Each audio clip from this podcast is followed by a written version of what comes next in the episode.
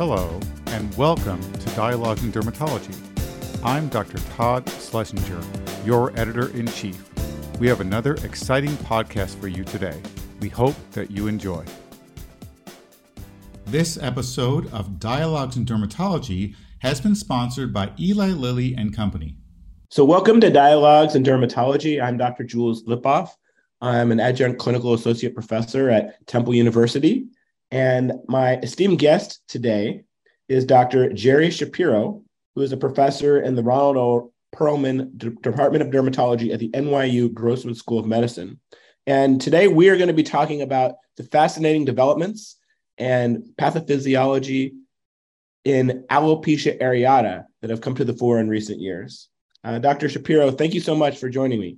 My pleasure. Thank you for asking. So I want to get right into it. When it comes to alopecia areata, how has our understanding of it changed over time? What did we think was the pathogenesis, and what is now believed to be the case? Well, if you go to old medieval records of alopecia, they thought it was some kind of infection, and people who had alopecia areata were, infe- you know, had inf- infection and and all this. You know, this is a long time ago. We're talking about several hundreds of years ago. But it's but as we've gone into the 20th century, and we feel we feel more that it's an autoimmune disease, and now we have now confirmatory evidence that it's an autoimmune disease. So the most people understand this as a dermatologic autoimmune condition against antigen hairs. When did that conception come together, and how has that evolved even within that conception of it as being an autoimmune disease? It's been kind of understood that it was an autoimmune disease because we see all these lymphocytes around the hair follicle. And so the hair follicle was being attacked by the lymphocytes and making the hair fall out. So we figured these quote swarm of bees that we get around a hair follicle, the bees being the lymphocytes, make the hair fall out and cause some kind of dysfunction in the hair cycle.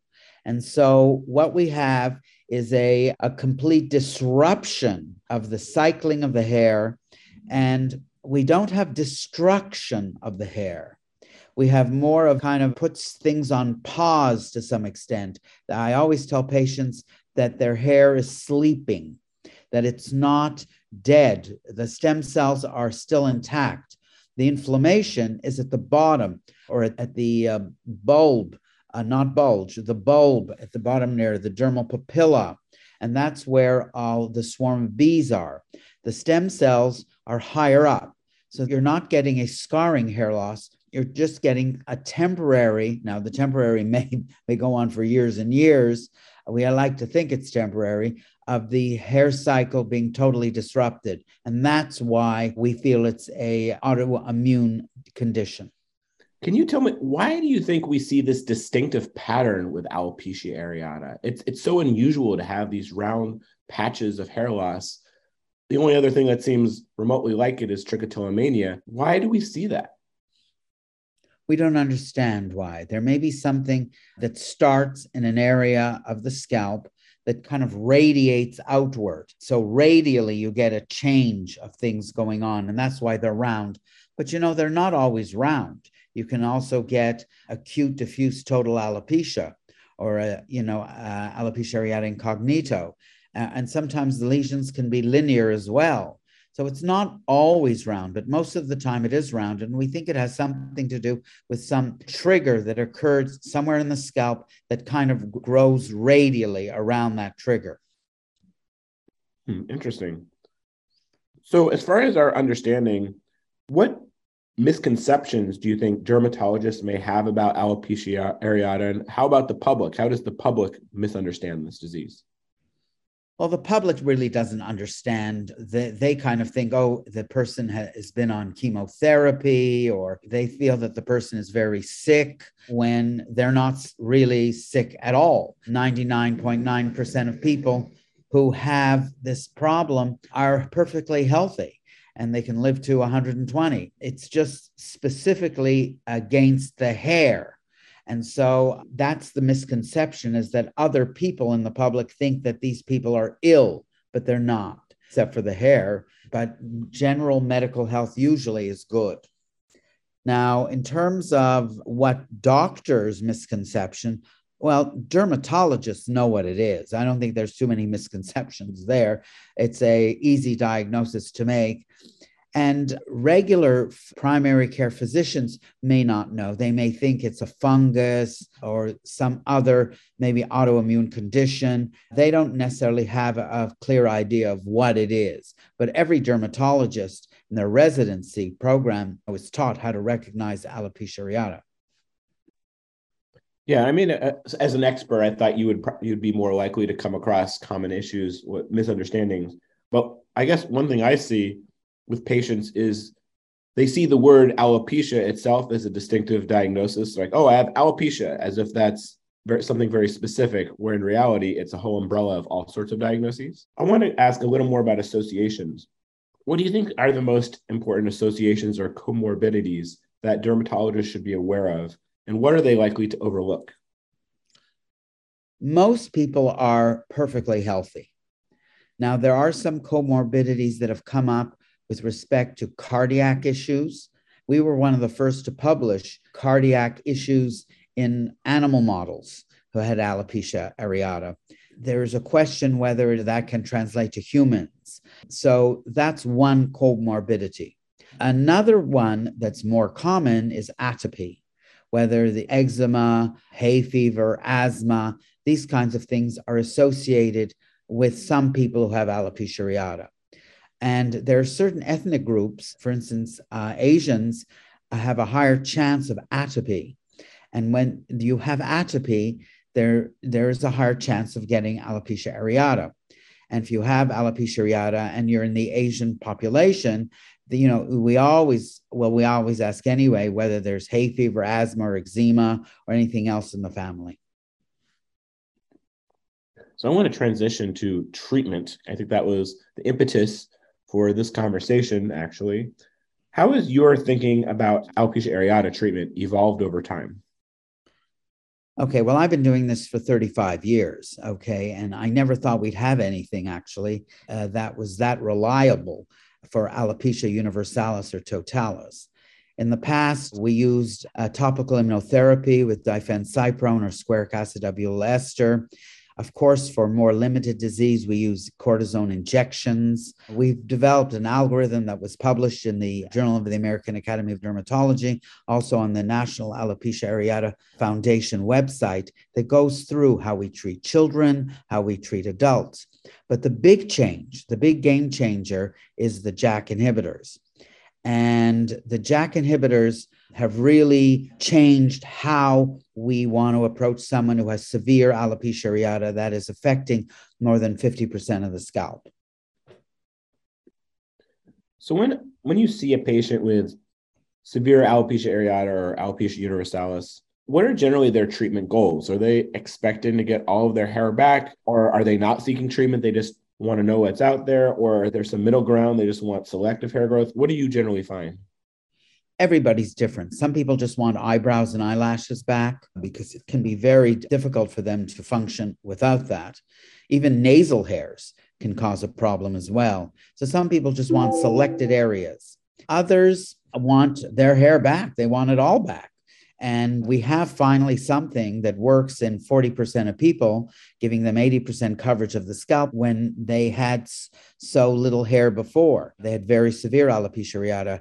And this is a big breakthrough for alopecia areata, in that we finally have something that works in a significant number with severe alopecia areata. Like I said, we did have DPCP before, but the chances of success may not have been as high. And for universalis totalis, it was extremely low.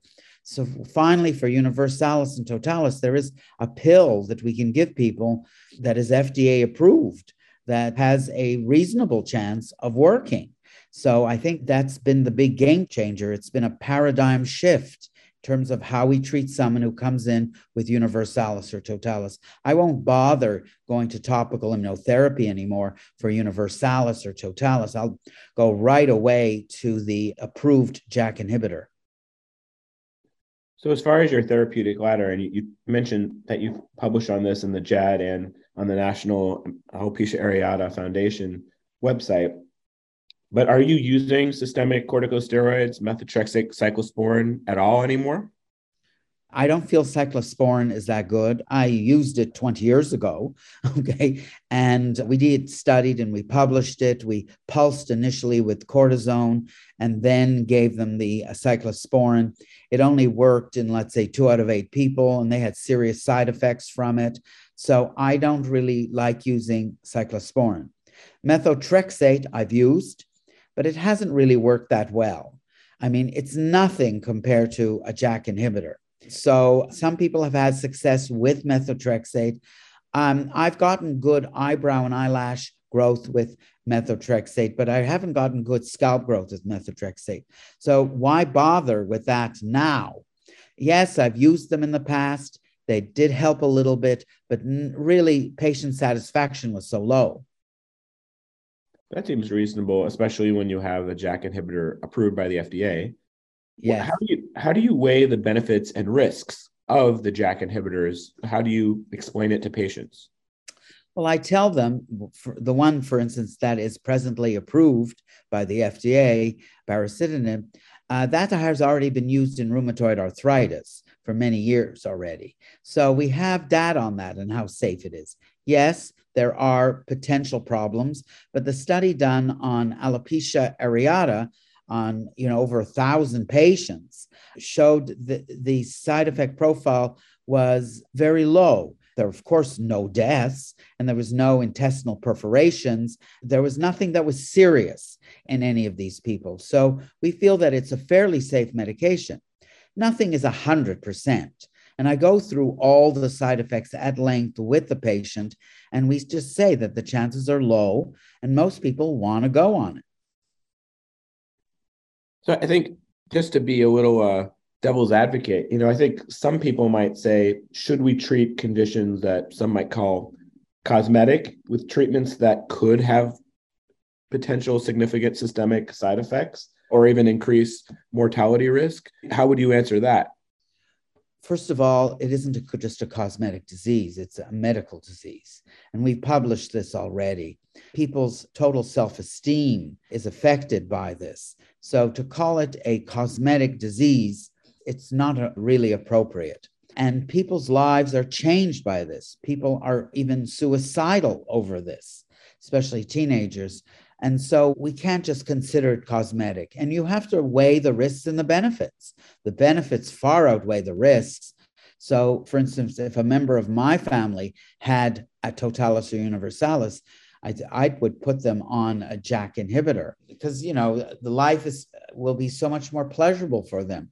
Their self-esteem, their quality of life. There are already data out there on Skindex as well as anxiety scores and all this. When people get treated, how the scores change, how much happier they are. Yeah, I, I mean that. I think we have this with a lot of diseases in dermatology. We see really increased quality of life indices when we treat aggressively, and that uh, that can't be overlooked. But you know, when we hear things about embolic diseases or septic shock, maybe these things are uncommon, but it makes some hesitate.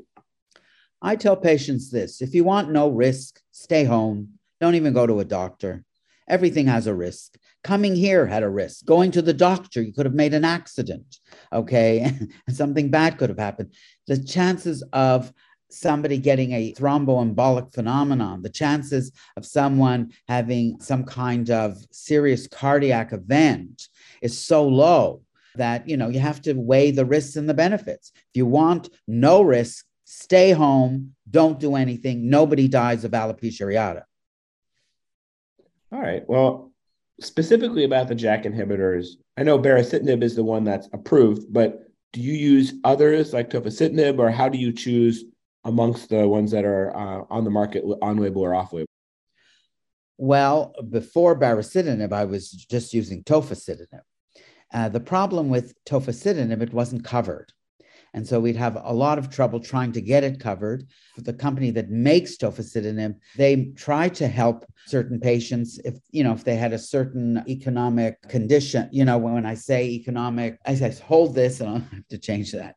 Okay, the company that makes tofacitinib would try to help people who were financially disadvantaged so they could get it. Okay, the ones that were not financially disadvantaged, it would be more difficult. I used to get it from Canada, actually. There was a pharmacy there that we were able to get it at a cheaper price.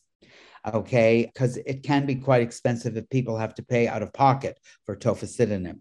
So, what I would do would be we'd fill out all the forms necessary to try to get the drug company to get some kind of help. If they couldn't, and it was refused, then I would prescribe it either in Canada or patients would go to other countries like Turkey and really get it much cheaper there. So that's the tofacitinib. To me, they work almost equivalently. I can't say one is better than the other. Baricitinib versus tofacitinib. I'm not sure. There are no head-to-head studies that show that one is better than the other. So, but now that Barry is available, okay, then I would just say, let's get going on this one, that it's going to be covered by your insurance company. There may be a little copay or whatever. There are some forms we have to fill out, but we can get it covered. Now, if they're already on TOFA and it is being covered because they have rheumatoid arthritis or they have some other disease where it is covered, I don't change them. They're already on TOFA, let them stay on TOFA as long as the insurance pays for it. But if the insurance isn't paying for it, for most people, it's very expensive. And so I will transition them to baricitinib.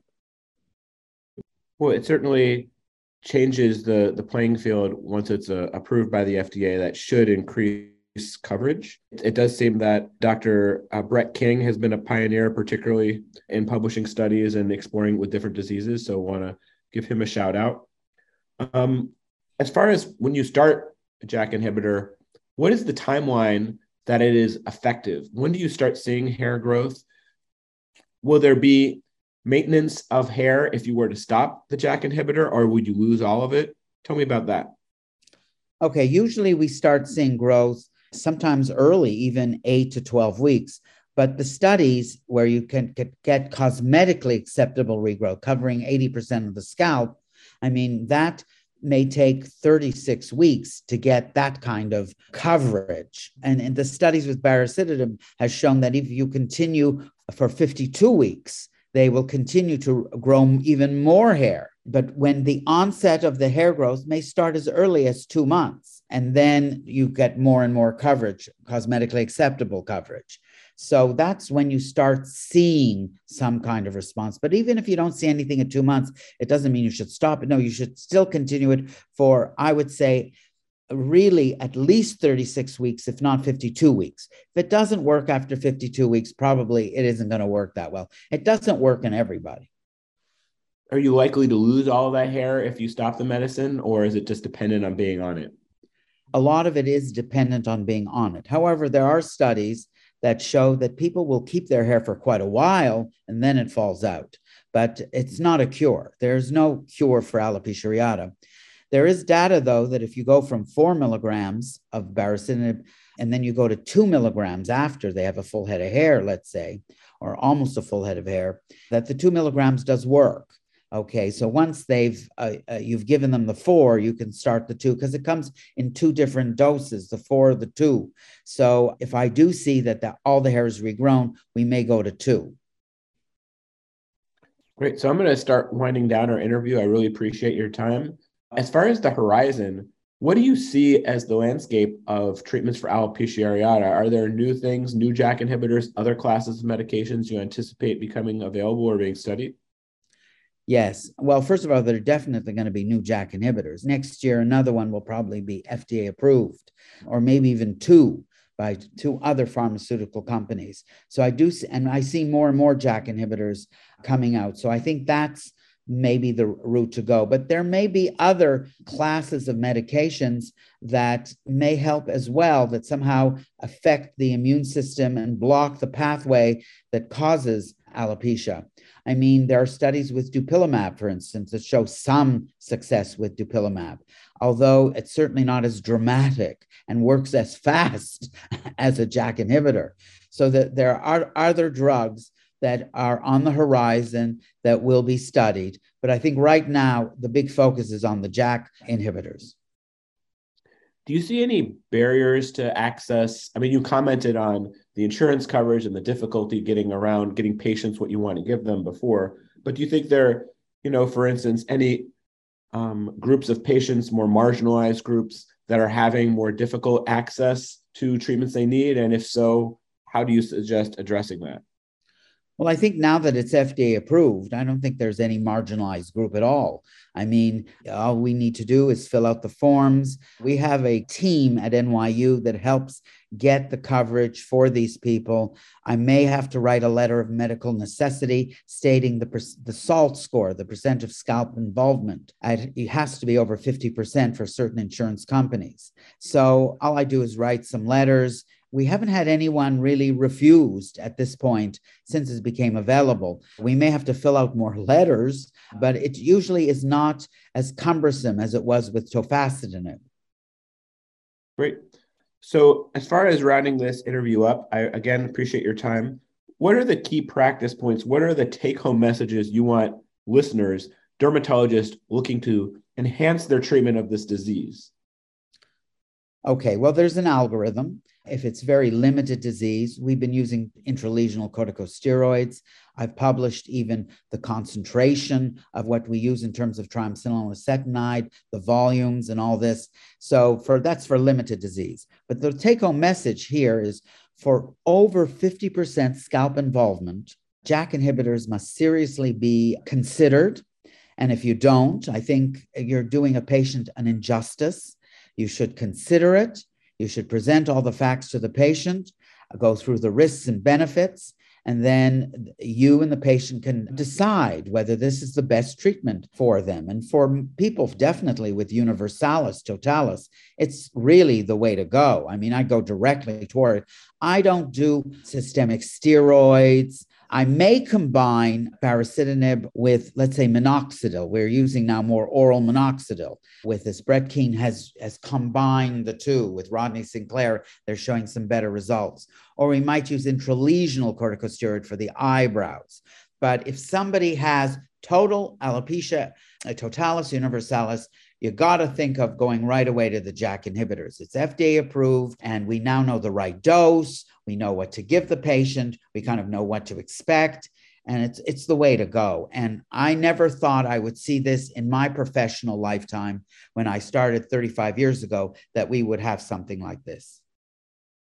Right. Well, it sounds like you're very much an advocate and you've been involved with some of those studies as yes. well and worked with the companies, right? So I think everyone definitely, it would behoove them to learn about the JAK inhibitors and be familiar and consider whether they're appropriate for your patients. Anyway, thank you so much for uh, giving us your time this morning. It's been a pleasure learning more about alopecia areata. So again, Dr. Jerry Shapiro, thank you for your time. And this is uh, Dr. Jules Lipoff. Thanks again and see you next time. Thank you very much. Bye. Thank you to Eli Lilly and Company for supporting this episode of Dialogues in Dermatology. We hope you have enjoyed this edition of Dialogues in Dermatology. This is Todd Schlesinger, your editor in chief. For more podcasts, including bonus issues, check us out online at the website of the American Academy of Dermatology or through the Dialogues in Dermatology app. You can now also sync your subscription to your favorite podcast app. New podcasts are released each week in addition to our monthly JAAD podcasts. We hope you enjoy these new options for listening to dialogues and the increasing content for your listening pleasure. Thank you.